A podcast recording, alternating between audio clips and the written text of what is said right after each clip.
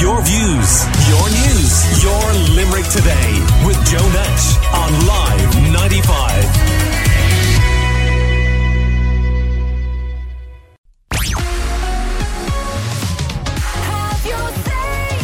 Call us now on 46 19 95.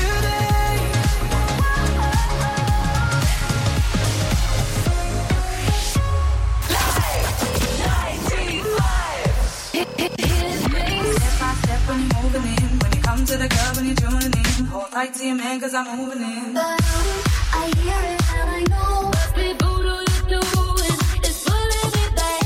I'll be in your head all weekend. Don't say love if that's not what you're chasing. Well, if it's on your leave, then I don't give a damn. Cause even if it kills me, Every girl I ever talked to told me The biggest hits live here. Live 95's Hit Mix. you're so convincing. Weekday evenings from 8. The Opel Open Road event is now on.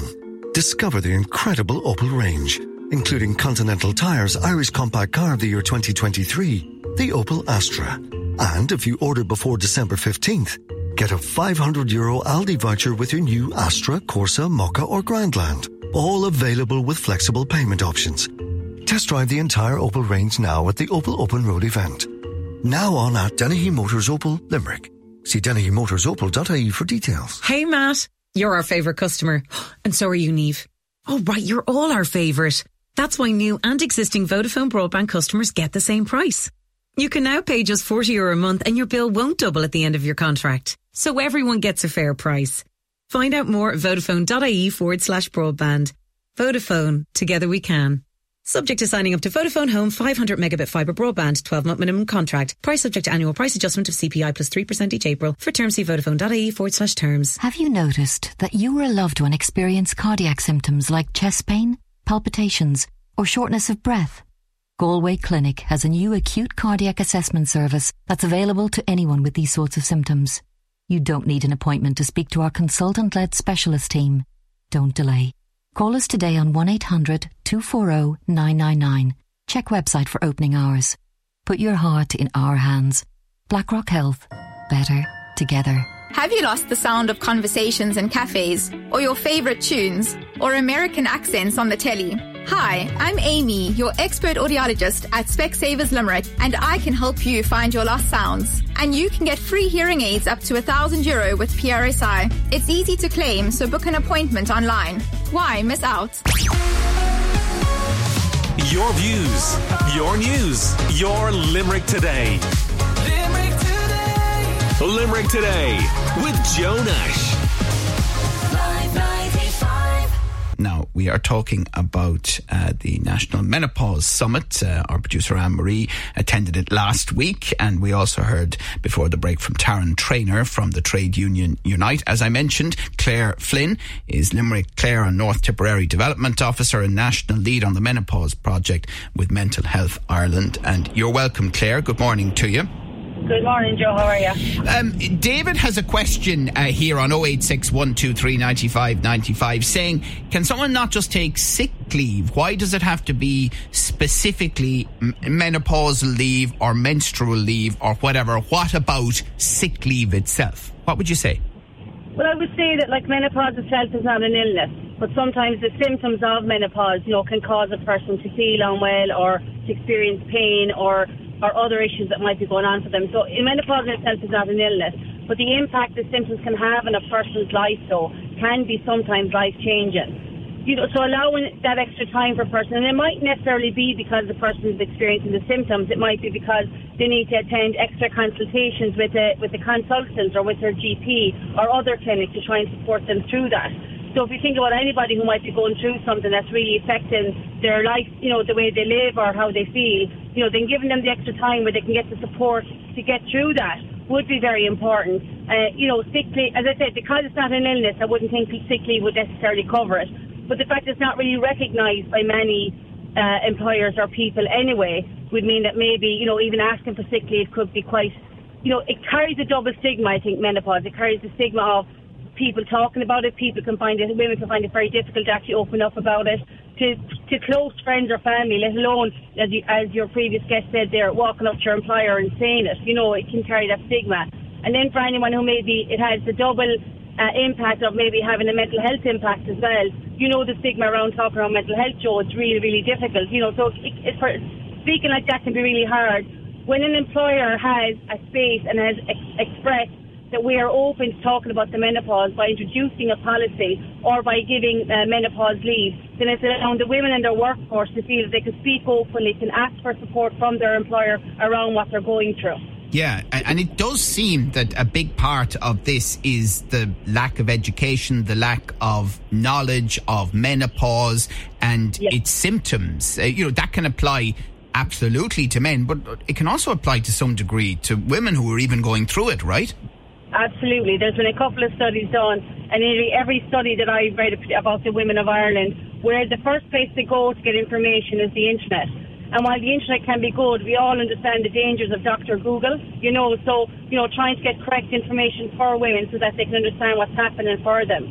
And like that, there could be inconsistency then amongst GPs as well. So even if a woman does go to her GP, how much information or education the GP has had around menopause can be, can vary quite widely between GPs. So uh, to a lot of those studies that I've spoken about, the majority of women had said they felt terrible loneliness and isolation around experiencing menopausal symptoms, and partly because they couldn't get information, they didn't understand what was happening, and you know they felt like they were the only one who was maybe experiencing it in this way, and also feeling a bit, I should be just able to get through it, I should be able to manage it. You know, so many people have gone through it before me, but that's not necessarily the case. But that's the impact it's having on women's ideas around what they should be doing and where and how they can support themselves. The information is really, really lacking. Yeah, and then of course there are no simple answers, are there? Even things around HRT, for example, it has lots of pluses, but some people are concerned about the minuses. Absolutely, and it can really, really depend on the person. You know what other things they may have going on because sometimes menopause might not be the only thing that's going on for a person. There's so many other issues to look at.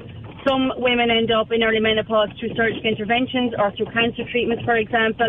So, you know, to look after those women and get them the best treatment that will support them through, you know, their menopause and, and the other symptoms of whatever else they're going through is really important. That's what the complex menopause clinics will look at, though. So, if anyone is going through something like that, asking their GP to refer them to the complex menopause clinic. That will be where they will look at everything okay. that's going on for the woman and, and, help her to find the best treatment that will suit her. And, and, how many of those would be in the Limerick region, for example? There's one in Nenagh, um, in Nenagh General Hospital, and you you can only get there through referral um, through your GP. Now, it doesn't necessarily it isn't necessarily only around anyone who maybe is going through a cancer treatment. If a woman maybe has issues around a heart condition or other conditions or an autoimmune disease or any other number of things that could be going on, her mental health as well, for example, I, I can ask for referral to the complex clinic. Yeah, um, I, I, and then the, the as national lead on the menopause project with mental health Ireland, Claire. I mean, what's that about? So we, because there was a couple, we had done a, a webinar a couple of years ago around the menopause, because I wanted to, from my own personal experience and the lack of information that I found around my own personal experience. And from that then, you know, it really, we started reading into a lot of different things that were going on. And one report came out, particularly this year, between the Office of Mental Health Engagement and Mental Health Reform. And that found again that, you know, the lack of information for women around the menopause, but also around the impact it could have on mental health or women who are already living with a mental health uh, condition and the impact menopause could have on it. So there was such a lack of information. So Mental Health Ireland decided to produce, we produced these very uh, small information booklets. So we decided to co-produce one of those around menopause and mental health that anyone could access. And we launched last week in Limerick. Right, very good. Um, well, that's Claire Flynn, uh, who is Limerick Clare and North Tip Development Officer and National Lead on the Menopause Project with Mental Health Ireland. And MEP Grace O'Sullivan is also with us. Hi, Grace. Good morning to you. And I know you organised an event recently, The Cost of Being a Woman. That's right, Joe. Um, so I uh, organised an event in the River Lee Hotel in Cork last week, um, and I was just looking at the, the, all the additional costs that women uh, bear. Um, uh, but it, more than that, Joe, it was really kind of uh, opening the conversation on um, women and public health. I'm on the Public Health Committee here in the European Parliament, um, and just uh, talking about uh, women's issues. Um, and exactly like Claire was saying, you know, the, the lack of information, um, the, in the past, very much uh, the inability to communicate because of the stigmas attached. So the whole, uh, my uh, objective was really to to really empower women to uh, feel confident um, to share information because I genuinely feel if we share information, then we can also learn from each other. I mean, there's another key point here, uh, and that is that even if people think they're not in the age range or the gender that they have to think about menopause directly, although as we heard from Anne-Marie, it can happen much earlier than uh, people anticipate. Um, the reality is you are likely to have someone in your life at any moment who is going through this. Yeah, exactly. I remember years ago my sister saying to, uh, to me, talking to me about the perimenopausal uh, phase, and um, that was kind of addressed earlier. You know, people, uh, women in the in their thirties coming into the pre phase, then you have the menopause, and then you have the postmenopause phase. So, you know, I think that's the conversation that is needed. That um, that we learn to understand um, the different phases of being a woman and, and what to expect, and then when we we have something, when we can expect it, then we can prepare for it. I think one of the speakers talked about managing menopause. So, uh, you know, it's that kind of preparing. Um, I suppose my job is really um, the kind of proactively promoting uh, women's health here uh, in in Ireland and in the European Parliament. And today now we are launching a women's health interest group here in the Parliament, and that again is to look at how we can legislate. So how we can uh, um, put uh, the women's issues into the legislation that we're aware in terms of policy making, legislating. Actually, uh, Taryn was saying about paid leave. Uh, for um, uh, menstruation in Spain, and that's true. That is um, that does happen.